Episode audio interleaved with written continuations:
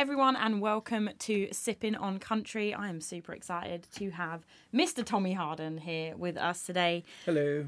Studio musician, touring musician, every everything under the sun. Um, you can tell the studio part because he walked into the studio and we ended up on a half an hour talk about equipment, most of which went over my head. It's uh, it's addictive. It It's is, basically that. you create a hole and you pour money into it. That's what a studio is. That's, that's the music industry in general, right? Mm-hmm. Yeah. we we have a joke. How do you make a million dollars in the music industry? You start with five. There you go. Yeah. There you go. So basically with a podcast, I wanna I wanna sit and find out a bit about, you know, all the stuff behind the music. You know, you've obviously toured with a lot of big names and people go see the show. They see, you know, they see that person singing, they've paid tickets to see the name. And, and a lot of people don't really think about what goes into everything behind it, you know, and what brings what brings you to where you are today. So I mean you you came to Nashville in the nineties, right? mm-hmm. Moved here in '91, and uh, immediately, within four months, got uh, somehow talked my way onto a, a, a gig with a Grammy Award winning uh, group, uh, Larry Gatlin and the Gatlin brothers, and I did it uh, because um sorry, I hear in my mouth. Um, and I did it because a friend of mine that was a songwriter here uh, had hired Eddie Bayers and knew Eddie Bayers, and so he said, you know, you're a drummer, you should go hang out with Eddie Bayers for a couple of days, and I can set that up. So he set that up, and Eddie graciously let me tag along with him.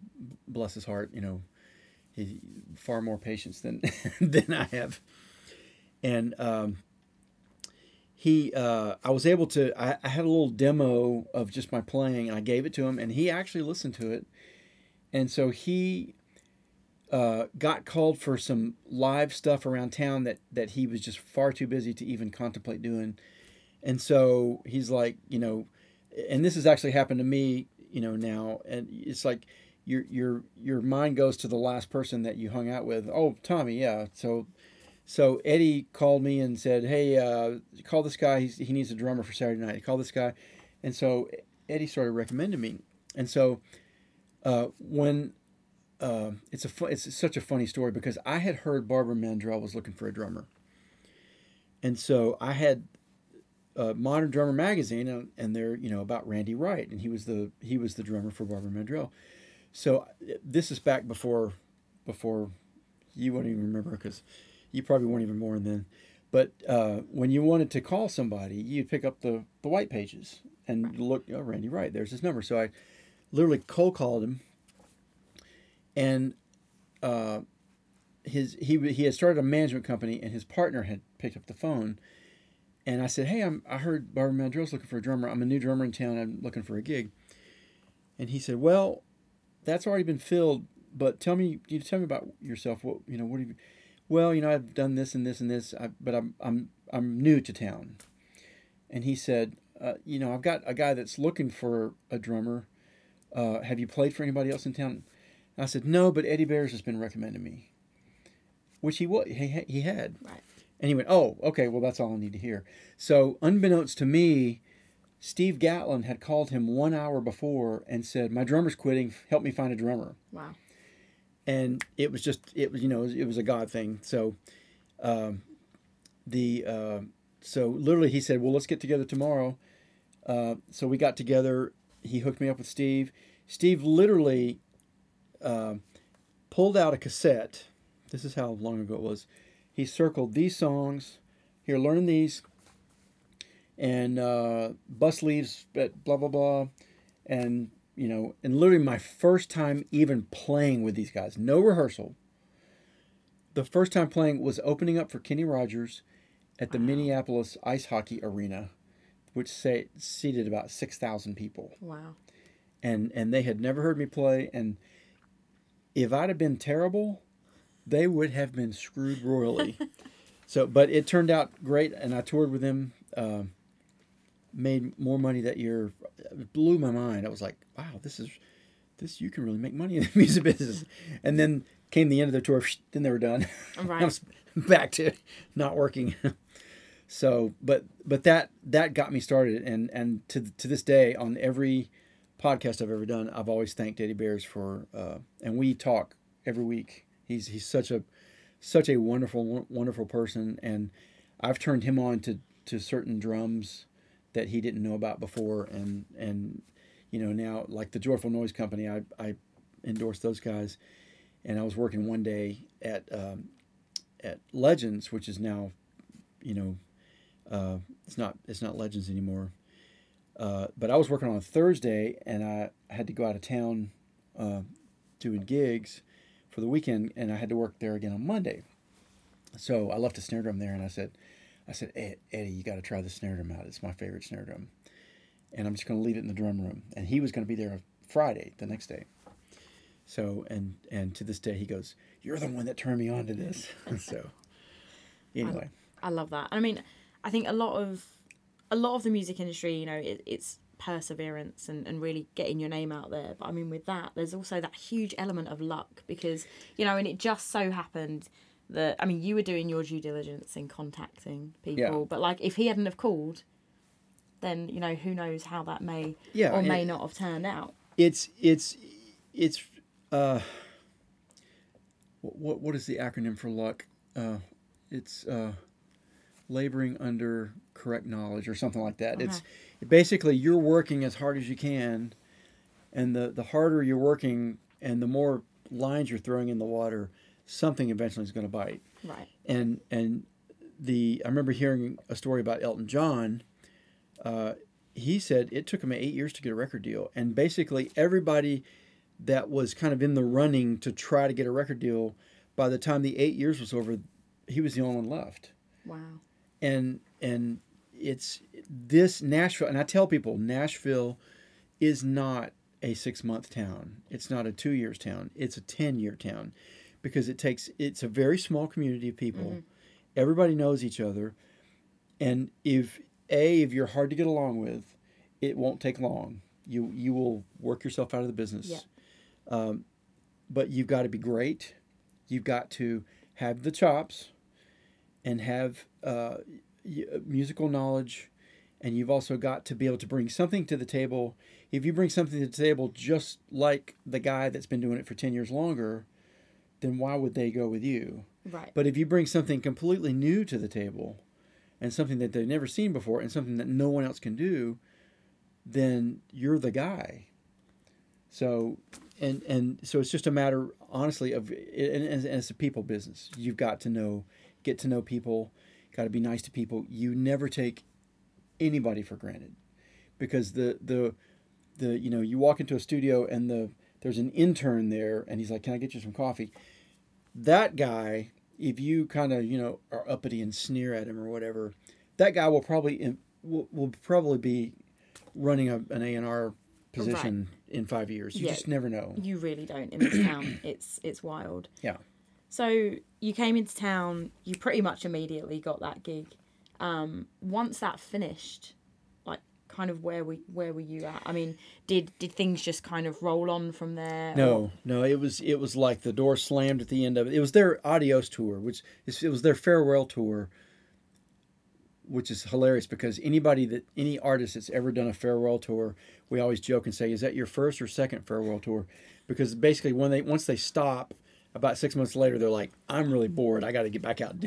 you know, musicians can't stop. It's no, just, it's, it's it's not a job. It's a it's in your a, blood. It is. it's know? in your blood. So um, I I ended up uh, just really struggling for about a year, uh, and uh, we ended up. My wife and I uh, ended up getting pregnant, and you know, uh, we have six kids, so out of the six kids, one of them was planned, and that was number five, and that was going to be our last one. That shows you how good our plans work. So, um, and so I was just kind of going around, and there was this there was this club that uh, it was at the Hall of Fame uh, hotel, and they had a bar there, and they had a band, uh, and a lot of really famous studio musicians came up in this band and and you would just kind of find out where all these little jams and stuff were and all these other musicians were and the writers and you just go and shake hands and meet people and just slowly get to know them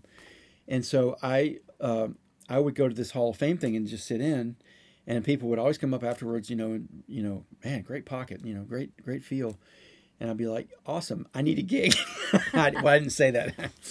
I'd be thinking that, you know, Right. thought bubble. Yes, that's not helping me pay my bills. hire me, hire me. so, uh, so, and the drummer was Mike Kennedy, and another uh, Nashville angel that helped a lot of people. Uh, Mike was the drummer for George Strait. Uh, he was uh, he was Ricky Skaggs' drummer for a long time, and then he uh, he was George Strait's drummer, just playing these massive arenas everywhere. But Mike is one of those guys. He just knew everything that was going on in town. Who was looking, you know, who was getting ready to get fired, whatever, blah blah. He Mike knew. He he just always had his ear to the ground. And so I went. I, I saw him one night. He's like, "Hey Tommy, how you doing?" I'm like, I must have had this look on my face of panic, and he's like, "What's wrong?" And I went, "We just found out we're having our first kid. I need a gig really bad." and so he said, "Let me work on that." And uh, so two weeks later, he walks up to me and, and he literally nonchalantly, like it was nothing, he goes, "Oh yeah, uh, I got you an audition with Ricky Skaggs." I'm like, "Okay, awesome. I'll go. I'll go start woodshed and Ricky Skaggs songs." So I ended up auditioning against Buster Phillips, and Buster Phillips was a big time studio drummer. He played on all the Milsap hits. He played on Smoky Mountain Rain, and uh, so uh, and and you know, thank the good Lord above, I ended up getting that gig, and I and I played in Ricky's band for three years. And Ricky, playing in Ricky's band, you've got to kind of be. Uh, he doesn't just hire average middle of the road players. He kind of looks for super chop guys. right. So when you get in Ricky's band, it's almost like okay, Nashville has endorsed you now. Okay. You know, because when I was in his band, we had you know Bryan Sutton was in the band, uh, Mark Fain, uh, uh, Jason Sellers, who most people don't even know he's an unbelievable bass player, uh, and uh, Keith Sewell and uh, Joe Manuel, all these like super super pickers. Uh, so that I did that for three years and just really really had a blast. And at the end of the gig, I was walking out the door one day and my daughter was old enough to run up and wrap her arms around my leg and go, "Don't go, Papa." And I always had my I wanted my kids to call me Papa instead of Dad, so don't leave, Papa. And I went, "It's time to get off the road." So I we my wife and I sat down and we figured out, okay, it's it's time to. I want to do studio work and it's time to. So at the end of that, I got off the road and I just went around to every studio in town and started telling them, um, "I'm off the road now. I'm doing studio stuff full time. So put me on the put me on the bottom of your list. I don't care. Just put me on your list." And um, and it and it it was probably six months of doing that every week. You know, just you know, kind of being a pain in the butt. And uh, again, persistence. You know, you got to be persistent. And uh, uh, this one studio started calling me, and it, it was one of these we call them demo mills, where basically their entire workload is a writer will come in and do five songs and demo them, and then they'll take them pitch them, Okay. and so they'll just do, do, you know, a lot of these demo mills.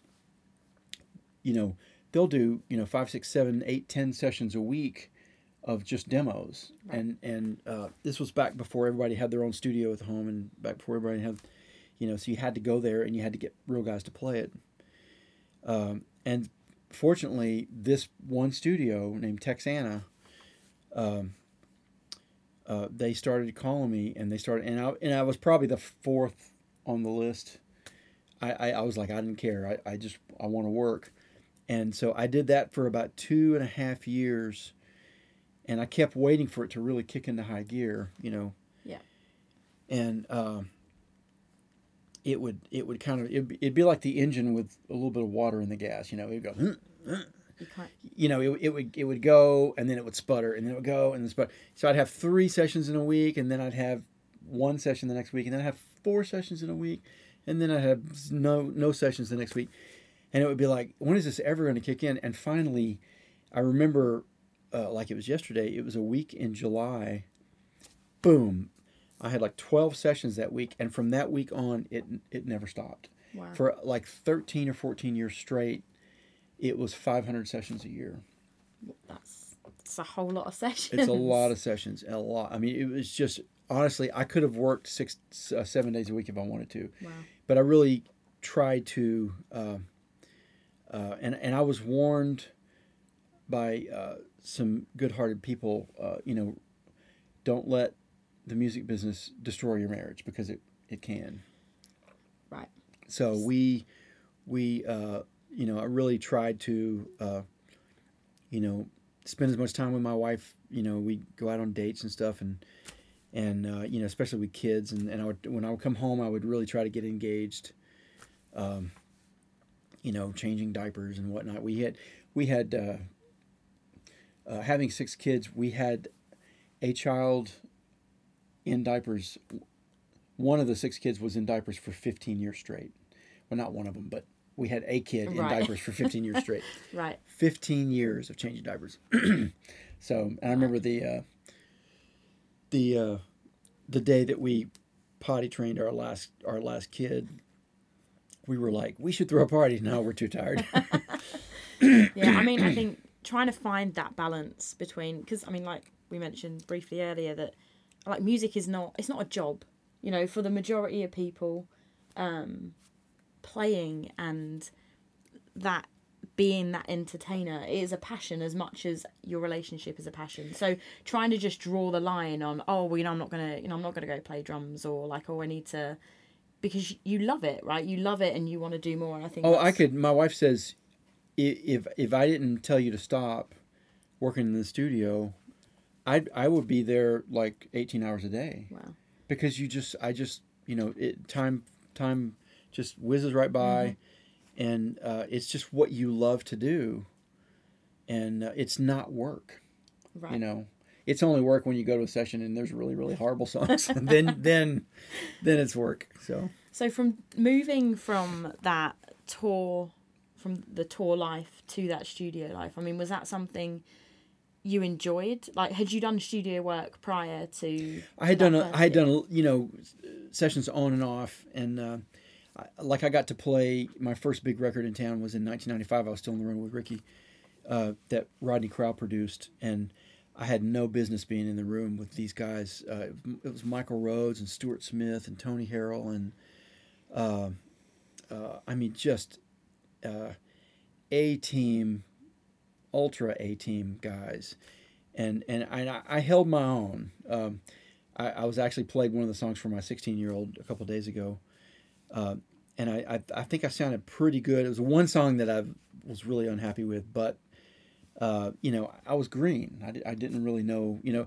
the playing live and playing in the studio is a completely different discipline. Uh, in live, you can get away with stuff live that you can never get away with in the Right. studio. In the studio, it's you know it's it's a it's a whole nother mindset and a whole nother discipline. And and if you play in the studio like you do live, your tracks will be unusable. Right. So, um, but yeah, it's uh, I I loved it. I I absolutely loved doing studio work, and uh, and I did that uh, probably another when it when it kicked into high gear. It was probably I don't remember when it was, but I had another couple three years where I I was just I was just you know living living large, you know, doing a lot of a lot of session work, and then I was on I was doing a uh, Tim Rushlow record. I remember, and it was at Malloy Boys, and uh, Jimmy Nichols was was on the session, and he just got off his phone, and he hung up the phone. and He goes, "You want to go out with Reba?" And I went, "No." No, I just got off the road. we're done. I'm done. why you know i it it, it and and he said uh, he said oh come on it's reba and i'm like "Uh, yeah i know she's a legend and everything but no no and i just said no not interested and he goes oh come on and i said no not interested and he said it's only for six weeks you can you can fudge your way through six weeks. You can, you know, just tell tell everybody you're booked. And I went, uh, yeah, no, no. And then he he said how much we would be making in six weeks, and I went, oh my god, Well, maybe. honey, you're gonna miss me. So Out on the road with Reba, as many people who may or may not know your name, hopefully do know your name. They'll know that that six weeks lasted a little longer. it six weeks turned into 14 years. Um, I never thought I would be in anybody's van for 14 years. Uh, I never thought that anyone could tolerate me for 14 years. Um, it it it was interesting though, and it was it was again, you know, the good Lord's timing, um, because in 2001, session players did not go out doing country gigs. Now, a session player will go out and do a Mark Knopfler gig or, uh, you know, uh, Crosby, Stills, you know, one of these big rock and roll gigs, Right. and that elevates your fame in the session world. But in the session world back then, if if a Nashville session player went out on the road with a Nashville country artist, then people got the impression that well their work must be down so and their work must be down so I probably shouldn't hire him you know and so it would it would actually hurt your work Huh. and so I basically for six weeks I'd be like oh man I'm booked that day can can is there another day you can do and um, I didn't tell him I was booked in Nebraska I just you know I just said I was yeah. I just said I was booked.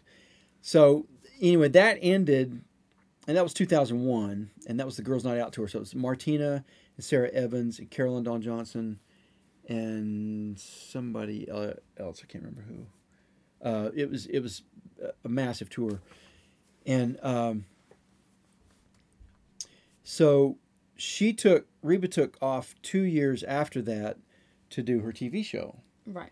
and she, uh, and then wanted to start touring again around 03 or 04 or something like that. And so asked us to come back.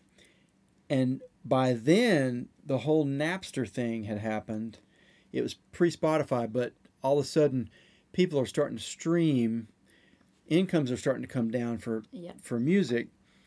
All the record companies are starting to buy each other and cannibalize each other and the publishing companies are doing the same thing. So instead of now having 30 publishing companies in town now you've got six publishing companies and all the work just slowly does this and guys that that 10 years prior would have never even considered doing a Nashville Road gig i'm getting phone calls from hey if that reba thing ever opens up you know Right.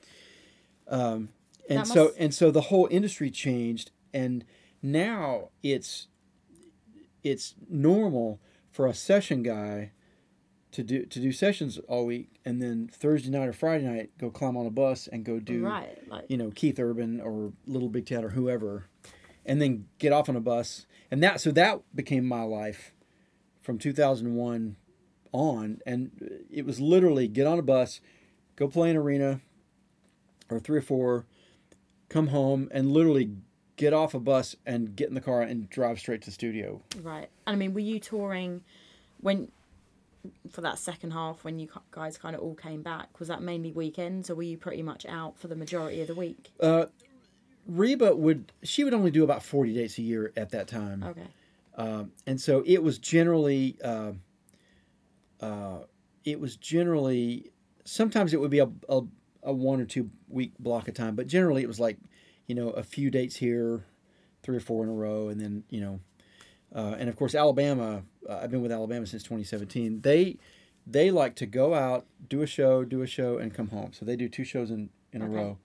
So and and all almost all of theirs is on the weekend. So you know that works beautifully for a session. You know, there's there's a few session players in the band, and uh, and it works beautifully for our schedules most of the time. I mean, you have done obviously you've had your touring stuff, but you have done a lot of studio work um, and played on a lot of very no- notable songs that I know a lot of people would know. I mean, just name drop. Let's throw throw some of them out there. Oh, let me see. Uh, You know, every time I go to do that, my mind goes blank. Of course. um, played on uh, ACM CMA Song of the Year, "I Drive Your Truck," Lee Brice, and Hard to Love, which I think is his most streamed song. I think Uh, that may have changed by now.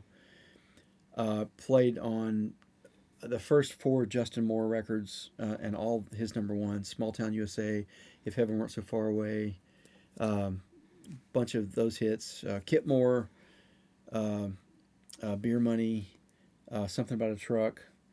Uh, James Otto, Girl Just Got Started Loving You, Amazing. was on the charts for 120 weeks. Wow.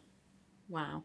And that was that's a great story about that song. That they had nine songs cut and they literally needed to go in and cut one more song on the record. And so he called uh, D. Vincent Williams and Jim Femino and said, um, and said, can we just, uh, we just need to, it's like on a Sunday afternoon, I just need to write a quick song for this record. And so that's the song they came up with. And, uh, and so James Otto was, is a brilliant, brilliant singer.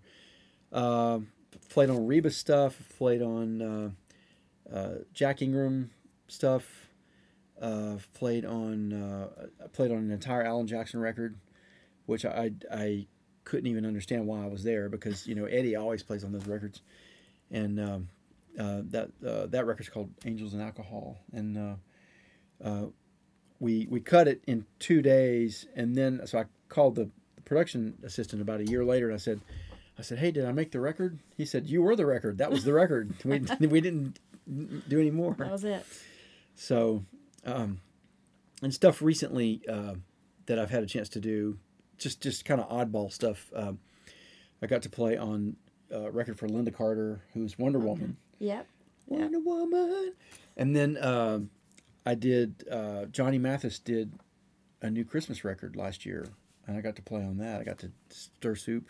I'm gonna have to. I'm gonna have to go listen to that one now. Uh, I, a lot of people in even in town don't know that I was a big band drummer for seven years. Okay.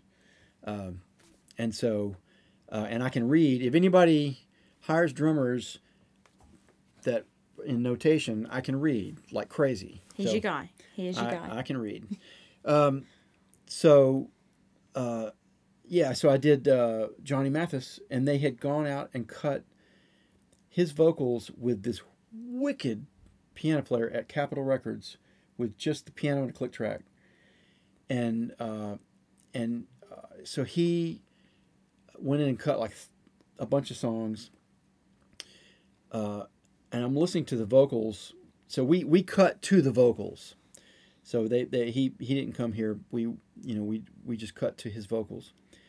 But I'm sitting there, you know, doing this brushy soup stirring. We call it stirring the soup, and listening just because every year I've got a classic Christmas playlist that I've listened to for 20 years, and Johnny Mathis is all over that.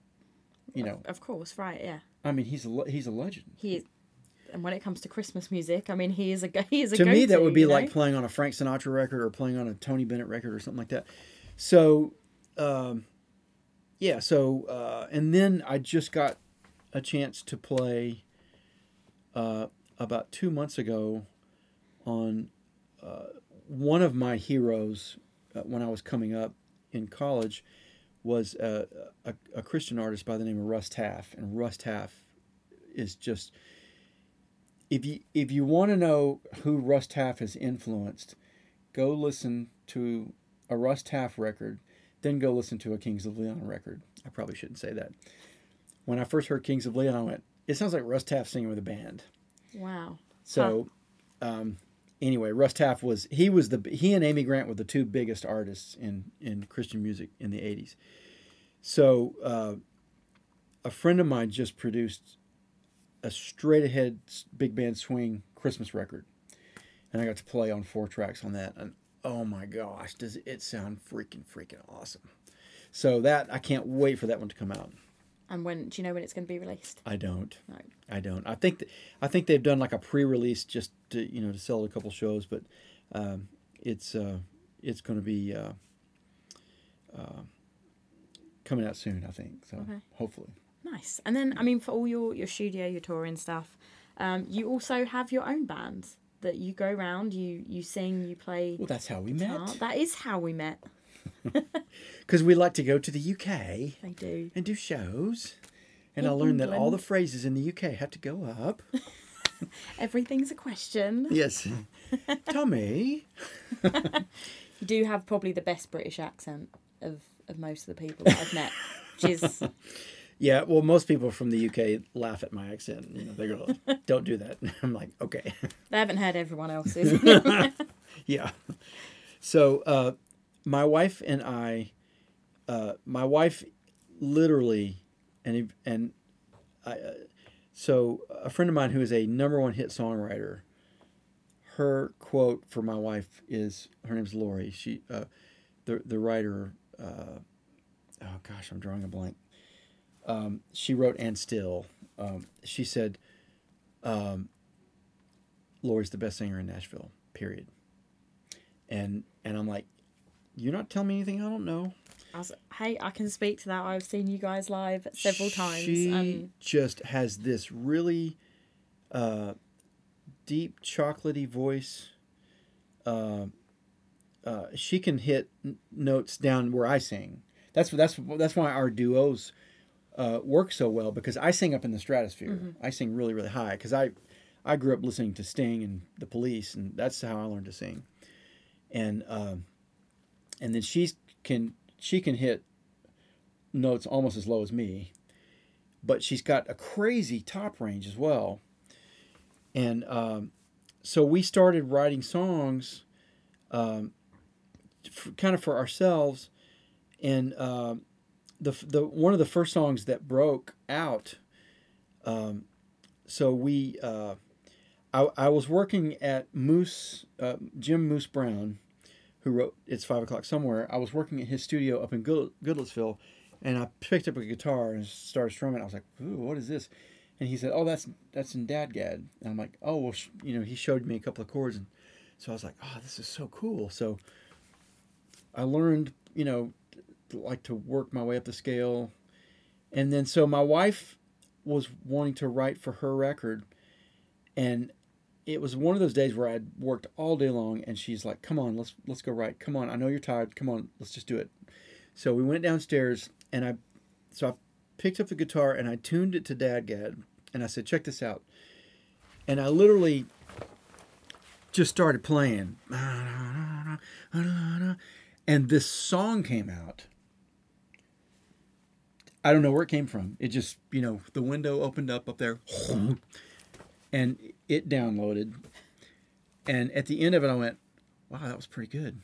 And she said, "She has the ability to hear a song and tell you what it's about." right. So she's other than being an empath, and she knows when I'm mad, when I'm trying not to act mad, and she she knows your emotions without you. You know, it's it's weird, but she also can go, no, that song is really more. She she she locks into the emotional impact of a song, and she's like, okay, well it, this song is that, and so she literally looked at me and she said, that's a duet between a soldier's wife and a policeman's wife. And I went, What? It's very specific. And I went, Wow, that's a great idea. Because, you know, as a songwriter, and you know, as a songwriter, the, the technique of writing a song, of writing a, a lyric, and the technique of writing melodies is not the I mean it, it's it's difficult and it's a mm-hmm. learning curve. Yeah. But the hardest one to me is getting the idea. If you have an idea and you know where that song's going to end up, in three hours we'll have a hit song. Right. So, or, or a good song. You know, I haven't had a hit song yet, but um, so we called uh, a buddy of mine, Don Rollins, who he's he uh, wrote Five O'clock Somewhere with Moose. Um, and uh, I said, Don, we got this idea for a song and we need you. So he comes out literally the next day. We wrote the song in three hours and it was called Sleeping with a Telephone. Um, Don's, I played the work tape for Don's publisher and he flipped. He said, Oh my gosh, oh my gosh, oh my gosh. He said, I'll pay for it, bring in a band. And, and uh, so literally, I got on the phone that day and, and hired a band for the next morning.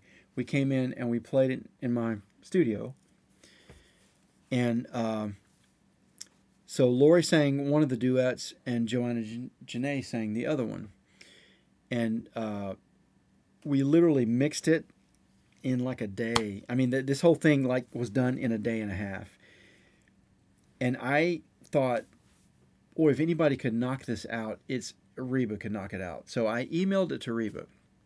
She never opened up the email because, you know, I found out later her first thought is, oh my God, my drummer's sending me songs. How bad can it be? you know, you know, it's like smelly cat, smelly cat, and those kind of songs. So, um, the uh, so at the same time, I, I sent, I emailed it to uh, to uh, uh, Don's publisher.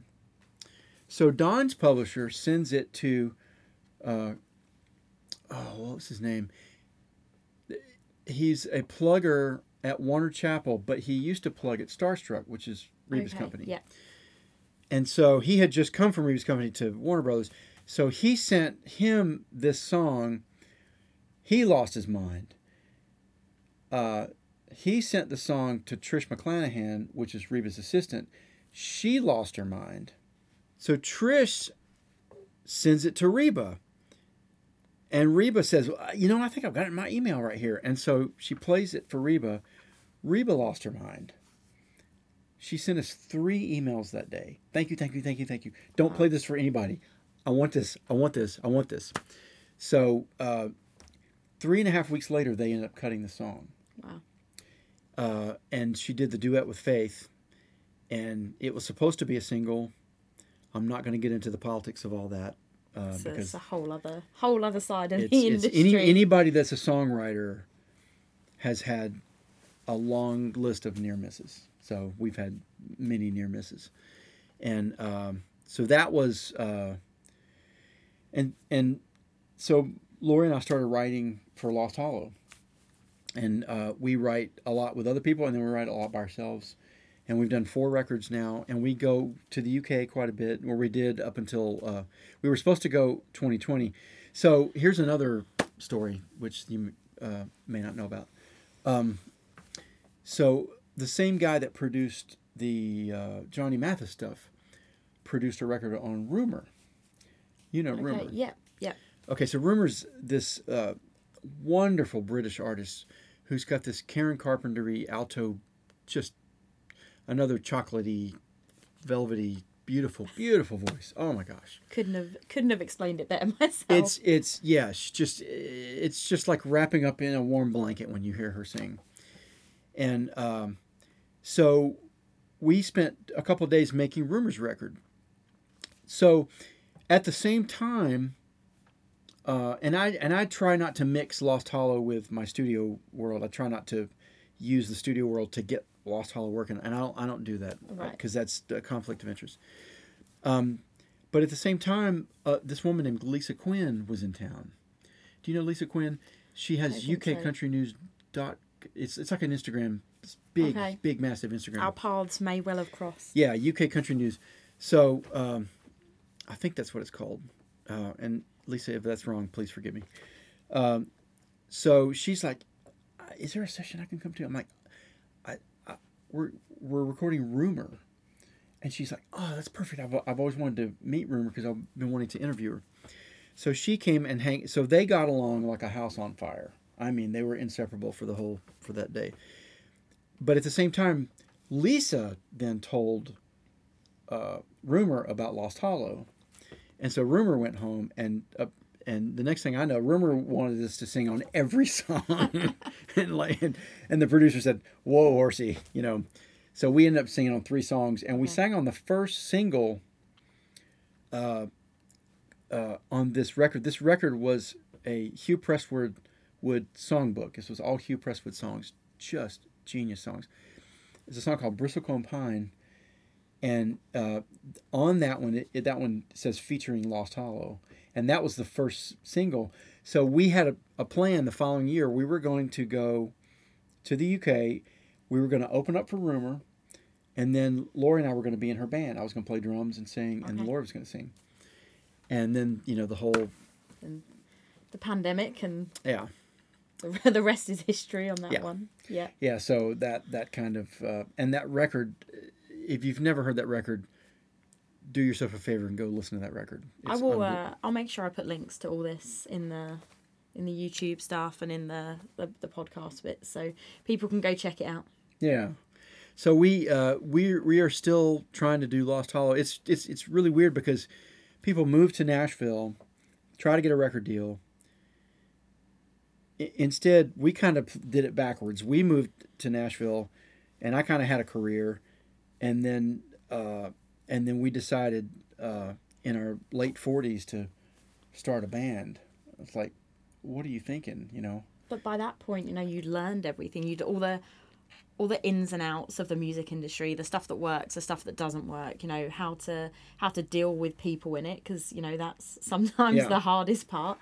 Um, so I feel like by the time you guys kind of came around to Lost Hollow, you had a wealth of information to support you kind of launching that project. Yeah, and and like I said, I've played on so many. I, I- think I sat down and tried to figure it out one day, and somewhere between seven and ten thousand sessions. Some there's a number somewhere in there in my career, and so you know you figure on a master session two songs a session, and on a demo session five songs a session. So you figure three and a half songs average a session.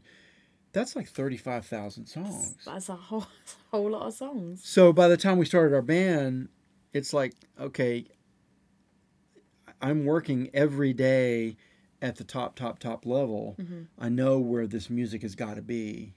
And so that's why we, we really are fastidious to to make this music as as great as we can make it. So and I, I think it's pretty dang good. So, Uh, you know what? I'm a fan. I'm a fan. Go definitely go check it out. I'm gonna I'm gonna throw links in for Lost Hollow as well. Um, it's very upbeat. Like it's so nice to listen to your music. Like you can just doesn't matter what else you got going on. Like Well, we- you know, you can kind of find your little happy place. Yeah, we- in your music, and I love that. we uh we had a fan quote which which we've we've used uh the, one of the fans tweeted one time he said oh my gosh you guys are like the love child of fleetwood mac and civil wars i'm like can i use that as a quote I see it. I see it. so yeah that's uh that's really what we're we we're we're trying to uh, and the one thing that we do when we play live uh we make people cry people come up and they say you made me cry and i'm like great we did our job right, That's- success. That is Yeah. that is a show well done. yeah Um, I mean, and you've got obviously you're still touring. You've got dates. Um, so go check them out. Go look a little more into Tommy. Um, you know, find out.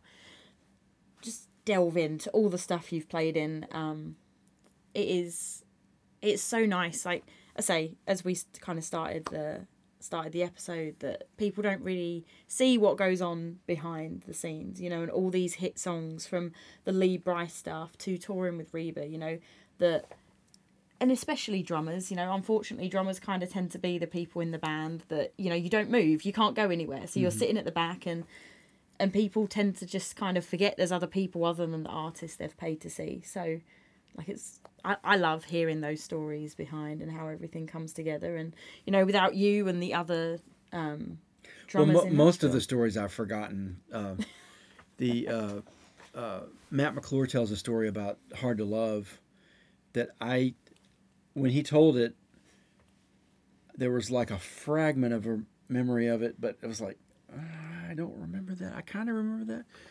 So, and he said, uh, so we cut. Uh, we did a double session f- for Lee. We were at Ocean Way and and the same session we cut uh, I Drive Your Truck as well, and um, so Hard to Love was the last song we were we were cutting, and it was getting late, and some guys had six o'clocks, and we were we were done at five, and the so the writer John John Ozier was pay he was also the A and R guy at the label, and he he was like we got to get the song we got to get the song, and so he's pacing back and forth, and we're trying and trying and trying and trying and trying, and sometimes when people write a song, they write it from this angle. And sometimes when you hear it as a new listener, I've always just had had an, an ability to hear a song and I I call it song whispering. Look at a song and, and tell you what's wrong with it. You know, okay, this is this is in the wrong spot. You really need to flip this around. Um, this is too long.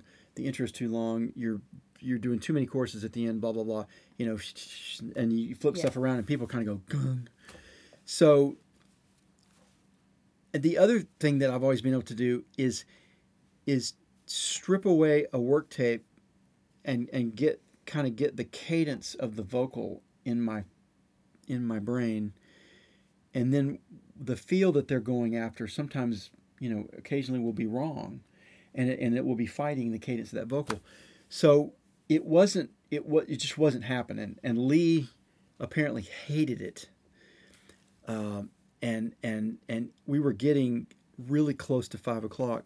It was like maybe like 20 till or something like that and matt was getting real frustrated. I think i think matt finally went guys can we just, just take a five minute break? And we didn't have a five minute window to take Right. so but I, I started singing this thing and you know how to love how to love and it was a it was a completely different feel than uh, it was more like a really aggressive almost like a rock and roll feel and so I, I went over to my snare box and I pulled out this I call it my gushy snare I said Matt come here and uh, I said what if the feel is like this How to love, and his eyes got that big and he went guys sit back down We got it. get get back in under your headphones and I think we cut it in one take and it was a massive hit it. Yeah, that was. I mean, that's that's amazing. Yeah. So and and honestly, I didn't walk around going, you know, I fixed hard to love. It I forgot. I literally forgot because the next day I'm like somewhere else, you know, trying to get there and you know thinking about that and and then the next day and after a while it just gets washed out. Right. And so I was working at Matt's literally this was literally about 3 years ago. And he goes, "You do remember the story about that song?" And I went, "No." What did I do? What did I do again? He said, "Oh," and he told me the song and I was like, "Cool." yeah, I mean, I, I'm sure there are there's tons of stuff. That is, I guess it all just kind of. I've it- probably it forgotten most of right. it. well, thank you so much for coming in and chatting.